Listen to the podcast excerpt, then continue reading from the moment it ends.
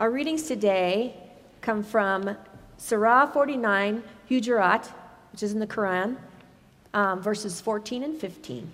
And according to a tradition narrated from the Imam Sadiq, one who recites Surah al Hujurat, every night or every day shall be regarded as one of the visitors of the Prophet Muhammad. The chapter was revealed in Medina, with its title being a direct reference to the private suites or chambers of the Prophet and his family that were connected directly to the original structure of the Prophet's mosque in Medina. It focuses on social etiquette among Muslims and between the Muslims and the Prophet, and notably states that faith is proven through action, not words. The nomadic Arabs say, We believe. Say to them, You do not believe. So say only that you submit your will to God, for faith has not entered into your hearts. But if you obey God and his messenger, he will not withhold any of the rewards of your deeds. For God is oft forgiving, most merciful. Only those who are true believers who believe in God and his messenger and have never since doubted, but have striven with their possessions and their persons in God's cause. Such are the sincere ones. Some people worship others besides God, making them equal with God and loving them as they should love God. But those who truly believe love God passionately. The next reading is from the Gospel of John, chapter 3, verses 1 through 8, out of the New Testament. In the Gospel of John, we find Nicodemus, a prominent leader of the Jews, coming to Jesus at night out of fear or shame of being seen. He approached Jesus about the condition of his own soul. Now there was a Pharisee named Nicodemus, a leader of the Jews.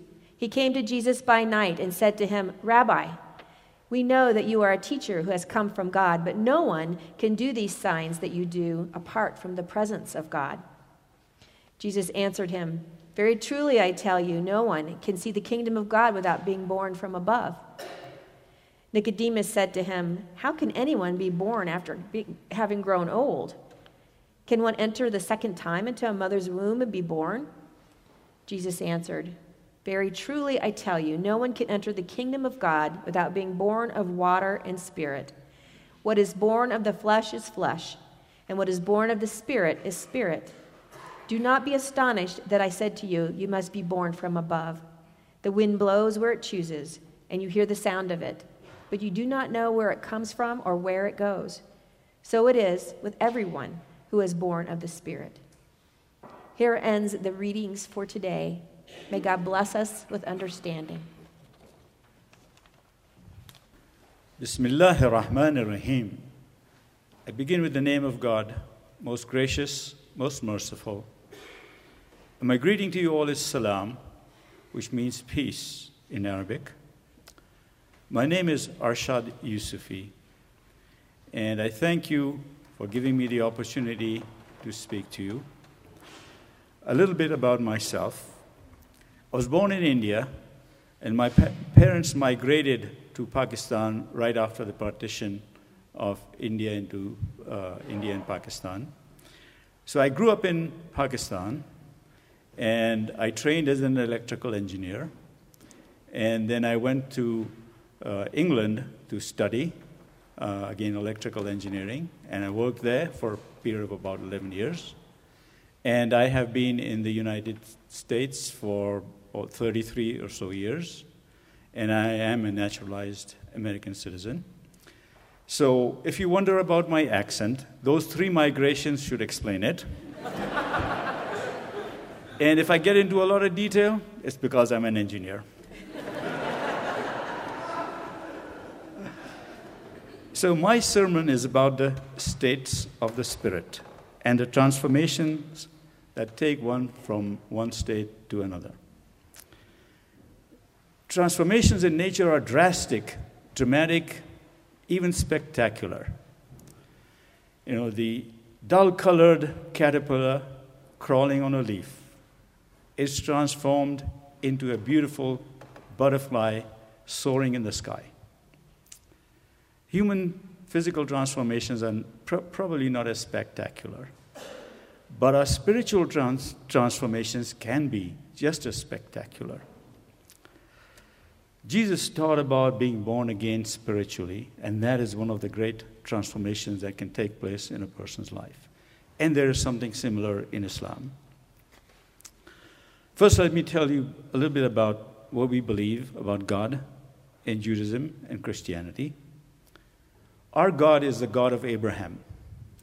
And Islam, we believe, is the fulfillment of the promise that God made for Ishmael that he would be a mighty nation, father of 12 rulers, and his descendants would be as numerous as the stars.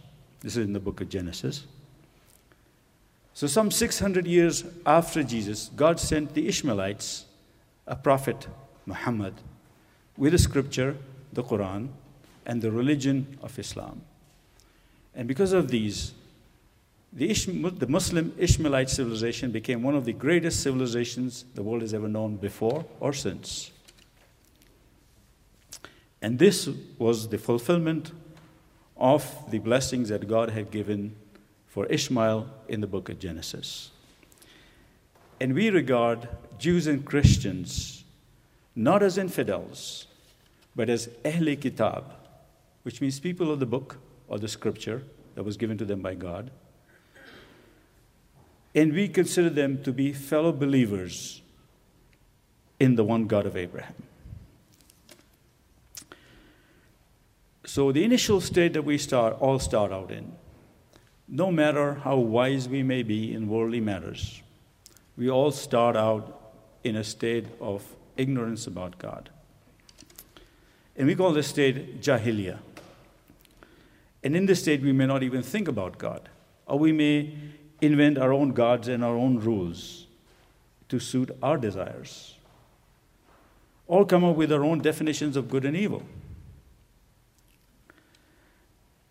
It is a huge step to go from this state to knowing and believing in God, and also to submit to His will and His commands.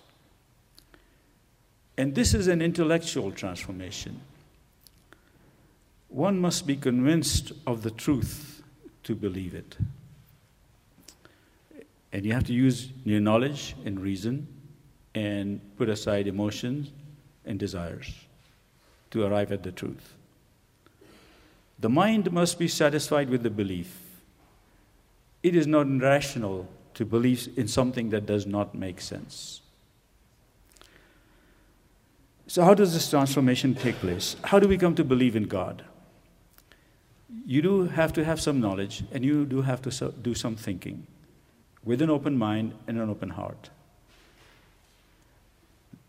There are many other paths that could lead, lead, lead you to God, but one of the easy ones is to think about the universe and its creator. So there are only two logical choices when it comes to the indisputable fact of the existence of the universe. Either the universe, from the Higgs boson particle that is inside atoms, to the supernova in the farthest galaxies, came into existence by itself supernaturally. Or there is a supernatural creator who created time, space, mass, energy, who created the universe. For most of us, the logical scientific choice is that there is a supernatural creator. And by a process we still do not understand, he created all living creatures. In the words of the hymn, the Lord God made them all. And if there's a creator with the power to create the universe, then surely he has power over each one of us. And like there are user guides for computers and cell phones, the creator provided us with a user guide for his products, meaning us, through the scriptures and the prophets, right?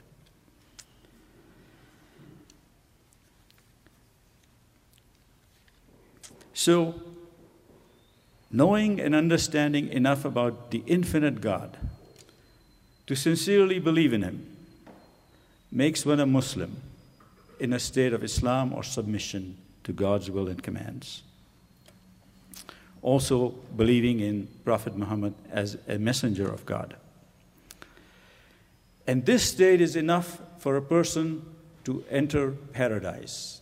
This is the equivalent of what Christians consider salvation. If you have this belief and you do the, the actions, you obey God. But belief is a very personal matter. We cannot lead anyone to belief in God, even though we may love them. God guides whom He wills. Uh, you may say, well, if this is what Islam is, how come there's so many Muslims making trouble all over the world? There are some Muslims, people who call themselves Muslim, who may still be in a state of ignorance about God, and we, they're still in this state of Jahiliyyah. And there are some Muslims who are only social or cultural Muslims. They do not know the rules of Islam, they do not follow them. And there are some who declare themselves to be Muslims, but they do not believe sincerely, and we call them hypocrites. And some use religion for their agenda, uh, misuse religion for their agenda.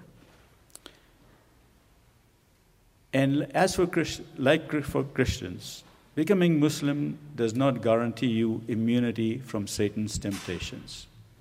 So Muslims can be just as ignorant, as evil, and as violent as followers of any other religion. Muslims are not angelic, intelligent, angelic beings. And so if they do evil, it is not because of the religion, it is in spite of the religion. But there is a higher state than being a Muslim. It is a more beautiful spiritual form, and that is of a mu'min. A mu'min. Okay. Think of it this way the Muslim is the caterpillar, the mu'min is the butterfly. So, what is the difference between the Muslim and the mu'min? So the Muslim believes sincerely in God, it submits to God's will and commands, performs the worship, gives in charity, performs the pilgrimage to, to Mecca. And for all these, he or she will be rewarded in, par- in paradise. The mu'min not only does everything that the Muslim do, does, but he or she also has the love of God in their heart and they love God with a passion. It is similar to the first commandment of Jesus. He taught that you should love God with all your heart, all your soul, and all your mind. God loves us. When you get to this stage of being a mu'min, you reciprocate God's love.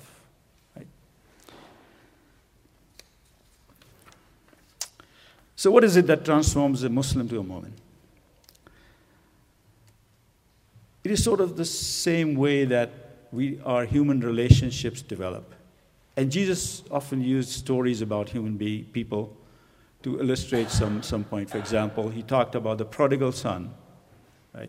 He talked about the Good Samaritan. So, along the same lines, supposing there's a great person in the city whom you do not know about, and someone tells you about him. So you go and meet with him, you learn from him, you come to respect him, and he becomes a respected a friend and a mentor. Then you spend more and more time with him. You become familiar with him, right? You interact with him. And when you, when you do that often, you find yourself develop, developing these feelings of love for this person. Right? It is because of the frequent interaction with Him. So, without thinking about God, without communicating with Him, without interacting with Him, without trying to be close to Him, you cannot get from knowing Him to loving Him, as it is in human relationships. So, it is not just thinking about God or, or thinking about another person, it is the actions you do with Him, for Him, related to Him, that draw you closer to Him and that cause you to develop the love for Him. So, some of the things we, do, we would do, some of the actions, some of the work, some of the deeds that we do, you know, in addition to the obligatory practices, you know, if you worship God in the solitude of night by yourself, you pray to Him for help. You recite His names and attributes and you think about them. You ponder about Him and creation even performing the pilgrimage at God's commands. You are there dressed like a beggar, begging God for His mercy and His forgiveness. And you strive in His cause with yourself and your possessions. All these things help you come closer to God. Now, you may say, these are just works, these are just deeds, these are just actions. Yes, they will increase our count of good deeds for which we will be rewarded in paradise. And no one enters paradise on the basis of good deeds, only by the grace of God. And the more good deeds you do, the higher level you have in the 99 levels of paradise. But these actions, these works, these deeds, they have a spiritual basis. They're not just deeds for the sake of deeds. Right? Their purpose is to increase or develop your love for God. You think about God when you're doing these things, it helps build and develop your love for God. So they bring you closer to God. As Prophet Muhammad explained, that if you come a hand's width towards God, He will come to you an arm's length. If you come towards God walking, He will come to you at a running pace. So, the purpose of these actions, these works, these deeds is to increase the love in your heart for God, to draw you closer to God.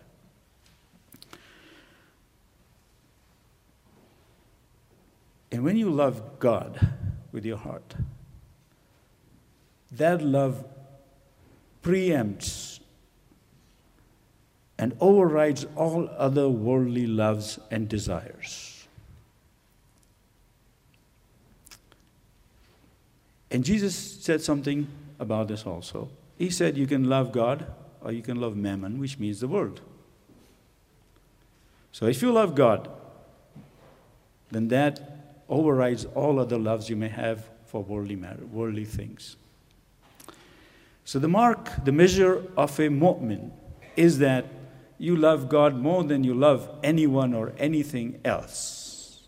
Otherwise, you're not a true believer.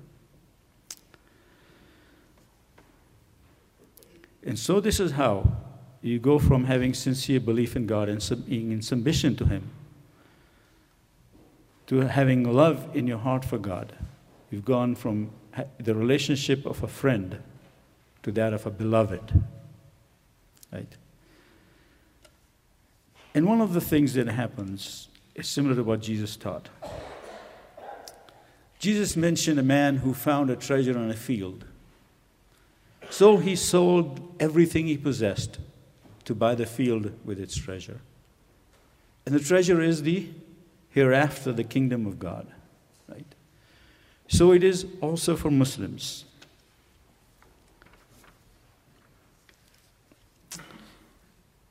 The focus of life changes from the worldly things to God and the hereafter when you have this love for God in your heart.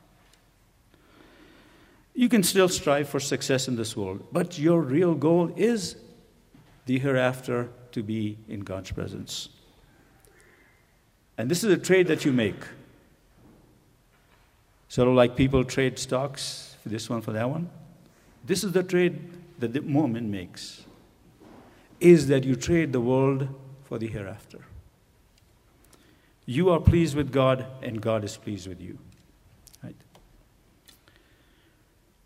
So, this is the stage of a mu'min.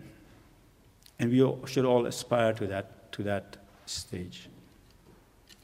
But there is an even greater physical and spiritual transformation that comes, that follows.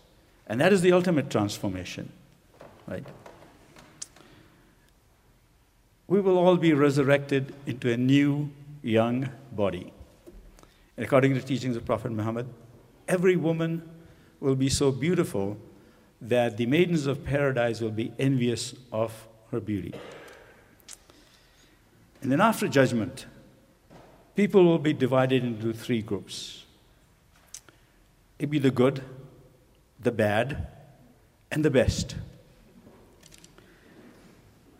So you don't want to know what happens to the people who are bad. So the good will get companions in paradise. You know, it's not going to be solitary confinement.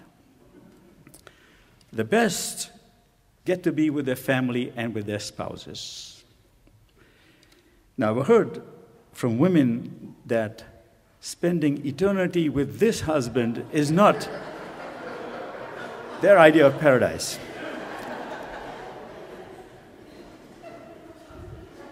But the greatest reward is that you get to be in God's presence and that you get to see God directly.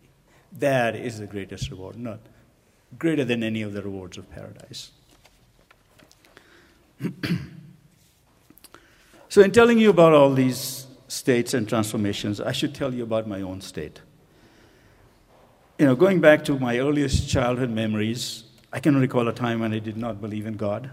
So, I've never had to make this transition from not believing in God to believing in God. All that knowledge and experience has done has made my faith and belief in God stronger.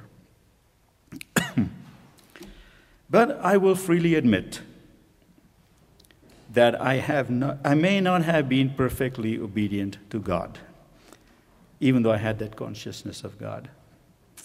So I consider myself to be a work in progress.